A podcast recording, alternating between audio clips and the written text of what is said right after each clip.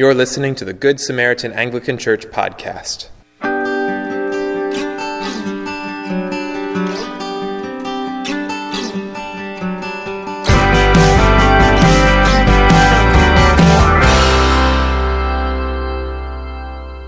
The following sermon was recorded on November 10th, 2019. A reading from the Gospel of Luke. There came to Jesus some Sadducees those who deny that there is a resurrection. And they asked him a question, saying, Teacher, Moses wrote for us that if a man's brother dies, having a wife but no children, the man must take the widow and raise up offspring for his brother. Now there were seven brothers. The first took a wife and died without children. And the second and the third took her, and likewise all seven left no children and died. Afterward, the woman also died. In the resurrection, therefore, Whose wife will the woman be? For the seven had her as wife. Jesus said to them, The sons of this age marry and are given in marriage.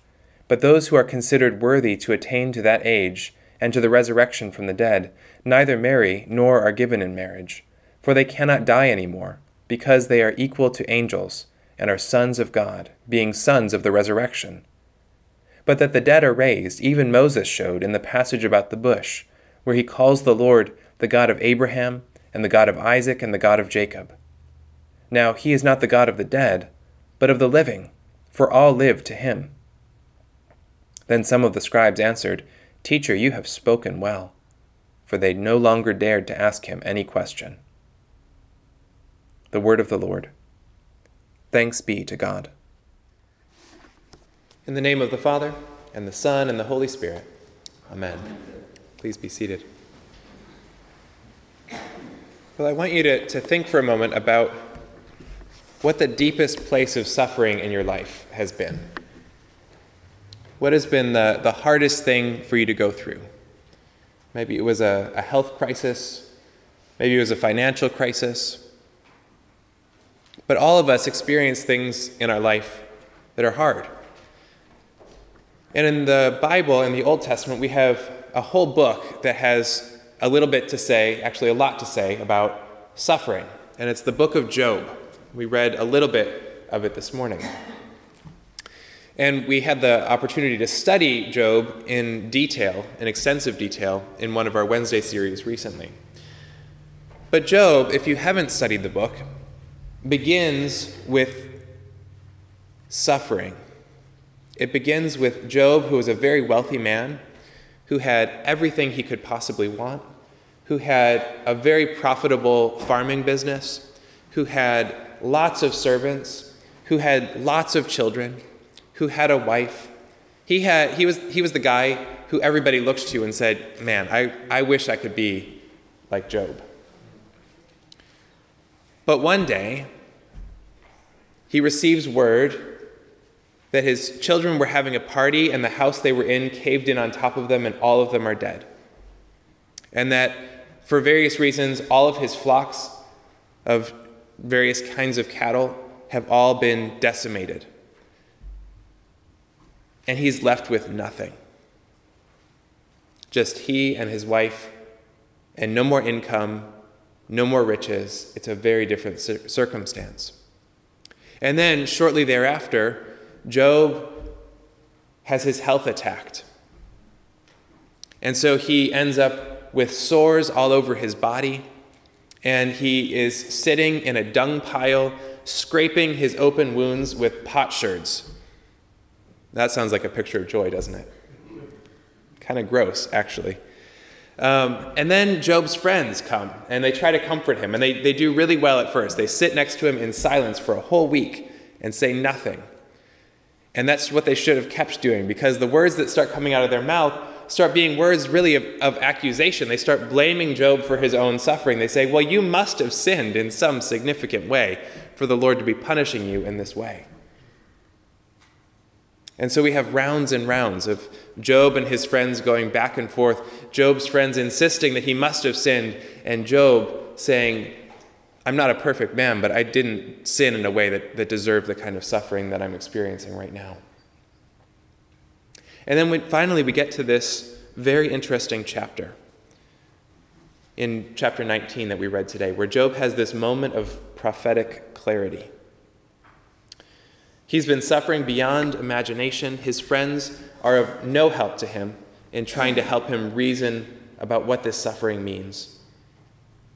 And after going back and forth for many chapters, Job says, Oh, that my words were written. Oh, that they were inscribed in a book. Oh, that with an iron pen and lead they were engraved in the rock forever.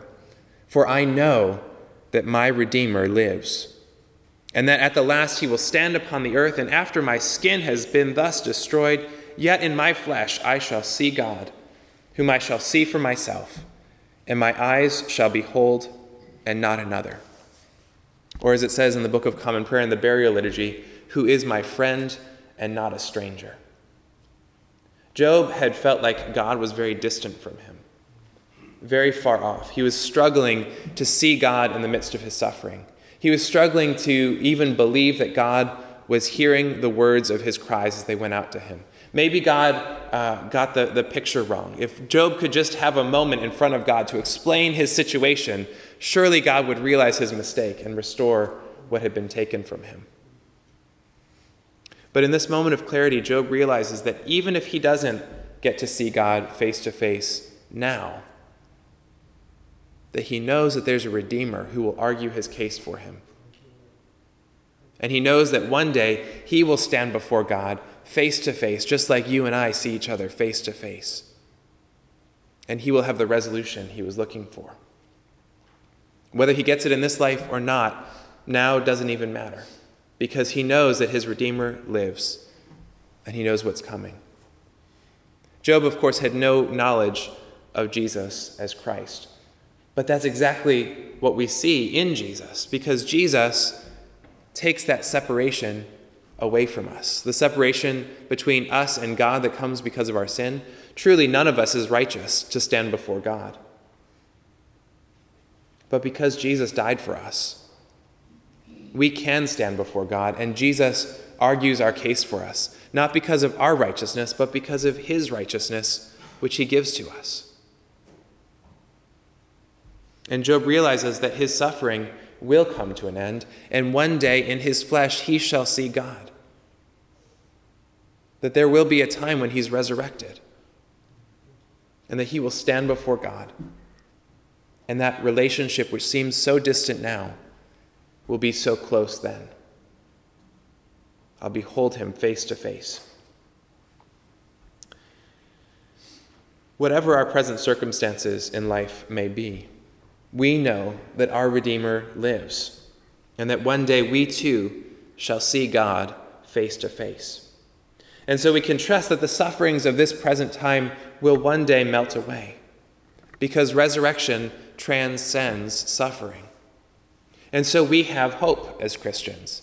We have a hope that the world does not have, because we know that we have a God who loves us, and that one day we get to be with him forever.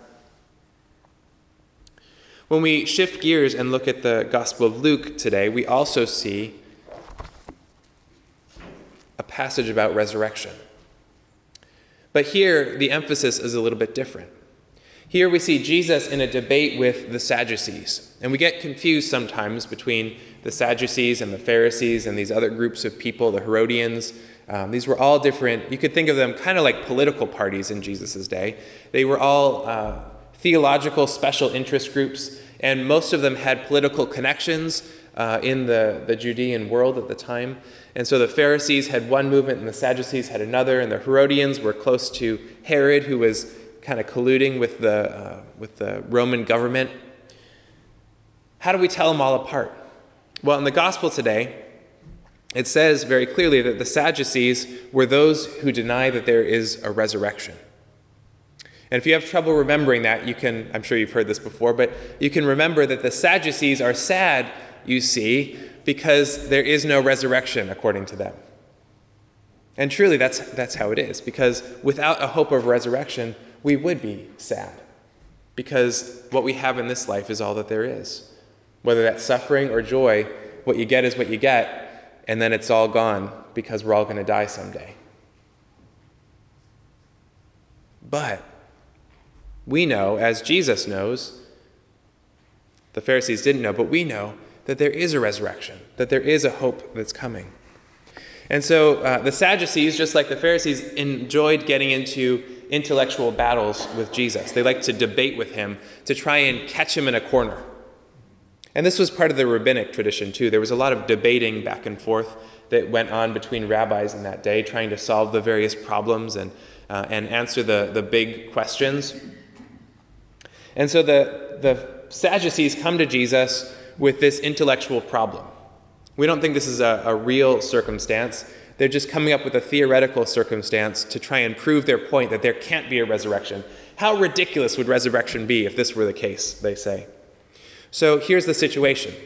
In the book of Deuteronomy, in the law of Moses, there is a verse in chapter 25, verse 5, that says, If brothers dwell together, and one of them dies and has no son, the wife of the dead man shall not be married outside the family to a stranger. Her husband's brother shall go into her and take her as a wife and perform the duty of a husband's brother to her.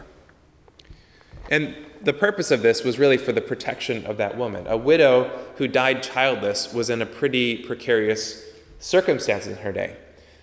Someone might not want to marry her because she had been married already. And she had no children who would grow up and take care of her because children in that day were your retirement plan. Um, so if you have no children to take care of you and no husband to take care of you and no hope of getting married, a woman in Jesus' day was in a very difficult circumstance. She had very, very small ways that she could make an income for herself, and survival would be very difficult for her. And so this law is given for the protection of that widow. Now, fast forward to the Sadducees debating with Jesus. They say, So there's this man, and she, he has a wife, and he dies, and there's no child, and so the woman becomes the second brother's wife, and then the third and the fourth, all the way down to the seventh brother, the last brother in the family. And finally, he dies, and then the woman dies. Now, if there's a resurrection, in the resurrection, whose wife is she going to be? Ha, I gotcha, ha. That's what they're trying to say. And Jesus basically says, Well, you, you have the question wrong. You have the question wrong. There is a resurrection, and he proves that quite well. But he surprises them with an answer no one was, was expecting. He says that there won't even be marriage in heaven. I remember uh, being engaged, I was in seminary at the time, and wrestling with this verse because I was engaged, I was about to get married, I was very happy about getting married, I was very much looking forward to spending the rest of my life with Carrie. And it caused me trouble to think that one day one of us would die and then our marriage would be over and that it wouldn't exist in some form in the next life. I didn't really like that. It didn't sit well with me. Maybe it doesn't sit well with you as you're thinking about it this morning, for those of you who are married right now. But remember, in our wedding vows, it says, until we are parted by death. There is a natural end to every marriage. It doesn't necessarily seem like a, a, fun thing to think that someday we won't be united with our spouse any longer. But here's the thing I want you to hear from what Jesus is saying resurrection doesn't just transcend suffering, as it did in the case of Job, but resurrection also transcends the greatest of joys in this life. The things that make you happiest in this life are but a shadow compared to the things that are to come. So think for a moment if you had been given a book about the Grand Canyon, one of those nice coffee table books with beautiful pictures and amazing descriptions of the things that you would see in the Grand Canyon if you went there, but you had never been to the Grand Canyon yourself. And so you look at this book and you treasure this book and you have this book for years and, and it sits on your coffee table and you, you open it up maybe even every day and you look through its pages and you think about how beautiful these photographs are. And then one day you get the opportunity to go to the Grand Canyon. And you say, Well, I'm not sure I want to go. Because if I went there, it might ruin my experience of my coffee table book. Would any of us actually do that? No, we'd jump at the chance to go see the real thing, right? Well, the marriage that we have in this life is a coffee table book that points to something bigger. It's a sign of something greater. Marriage is a wonderful and beautiful thing, full of some struggles, yes, but also full of great joys. But marriage points to the greater reality of the love of Christ for his church. And the book of Revelation points to a final consummation of that, where Christ and his church are married and there's a great wedding feast in heaven. And there will no need be there will be no need for the sign that points to it any longer because the real thing will have come. Now, will we recognize one another in the next life? I certainly hope so.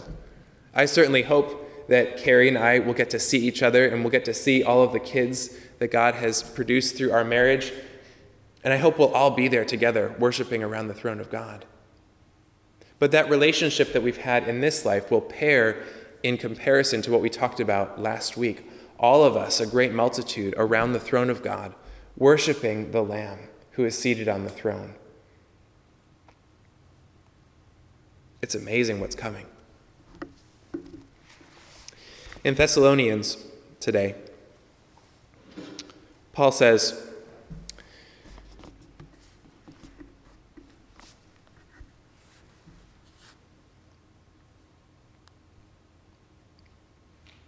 Two fourteen. If anyone does not obey what we say in this letter, take note of that person and have nothing to do with him that he may. That's not the right verse. It was earlier. I'm sorry. I wrote down the wrong verse. 2:14. There we go.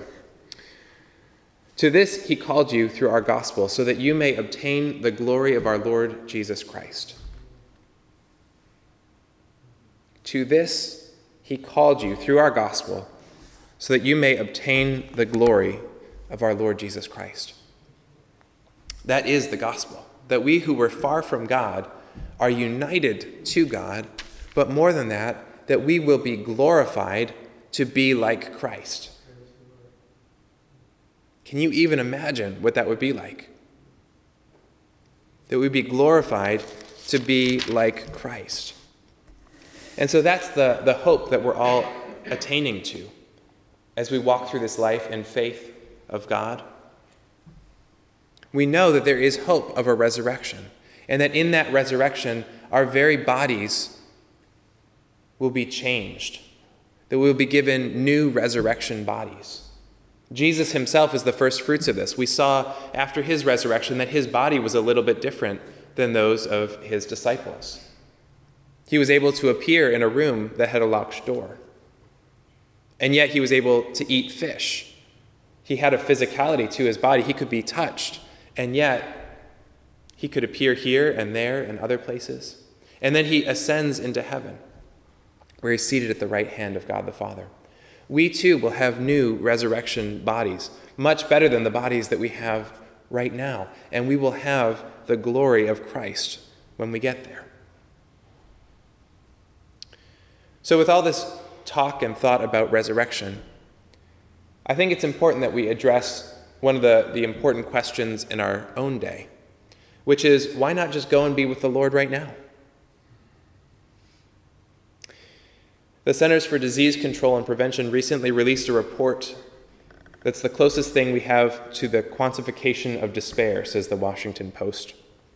Between 1999 and 2017, suicide rates in the United States rose to their highest level since World War II. And the increase can be found among both men and women, and in every racial and ethnic group. But the spike among people between the ages of 15 and 34 is particularly disturbing. And on this Veterans Day weekend, I'd be remiss not to mention the fact that the suicide rate among veterans is even higher than that of the normal population. What's going on? What is so bad about this life that people are taking their lives to transcend the suffering that they're experiencing?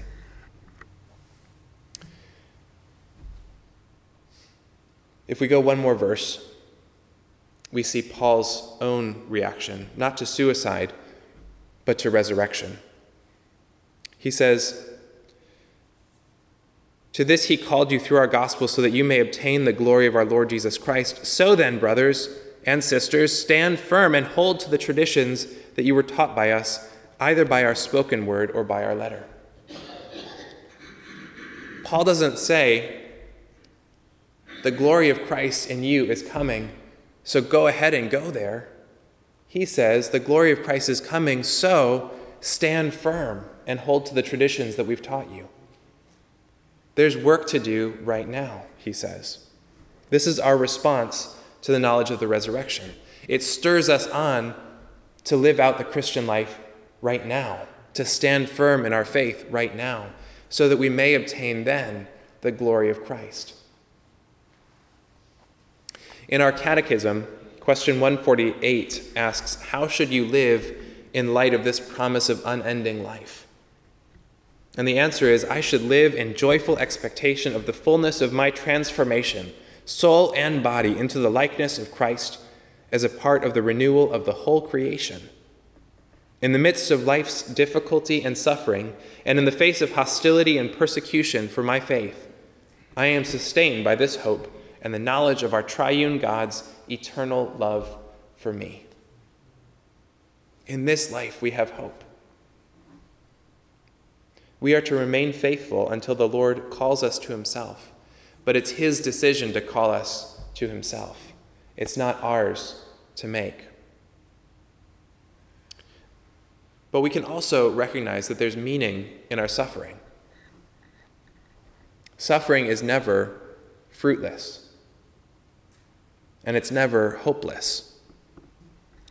When we suffer and when we continue to trust in God, it gives us an opportunity to rely on God for the strength to make it through. God teaches us through suffering how to rely on Him more. And on the other side of suffering, we will find that our faith is stronger because of the suffering that we went through and because of the sustenance that God gave us in the midst of it. But beyond that, it also gives us an opportunity to identify with the suffering of Christ himself. Paul, over and over, says, I rejoice in my suffering. I rejoice in my persecution. I rejoice that I am counted worthy to suffer for the sake of Christ. The New Testament doesn't paint suffering as a bad thing, it actually paints suffering as a good thing. Not that we're all, you know, signing up for some more suffering.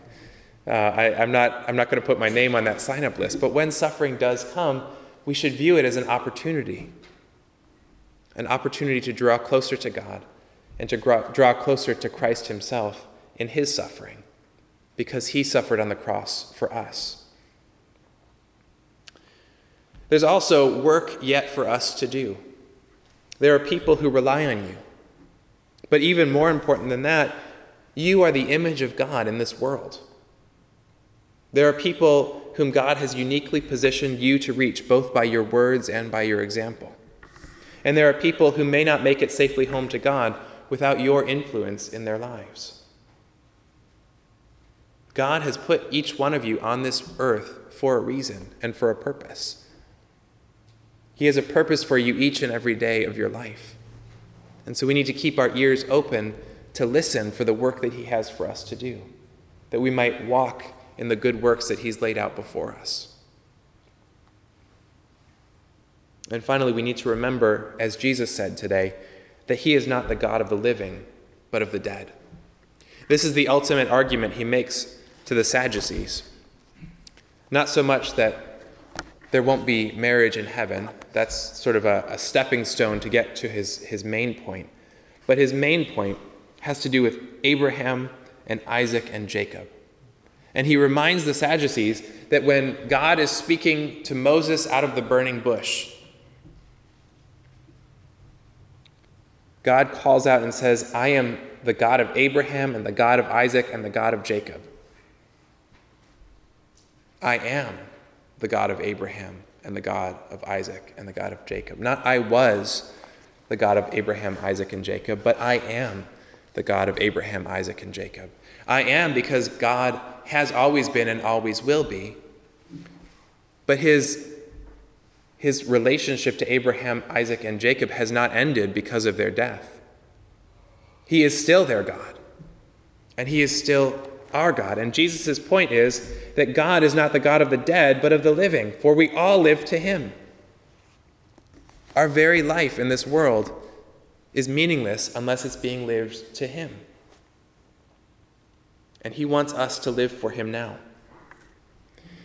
And so we all look forward to seeing God in our flesh, face to face, with new resurrection bodies,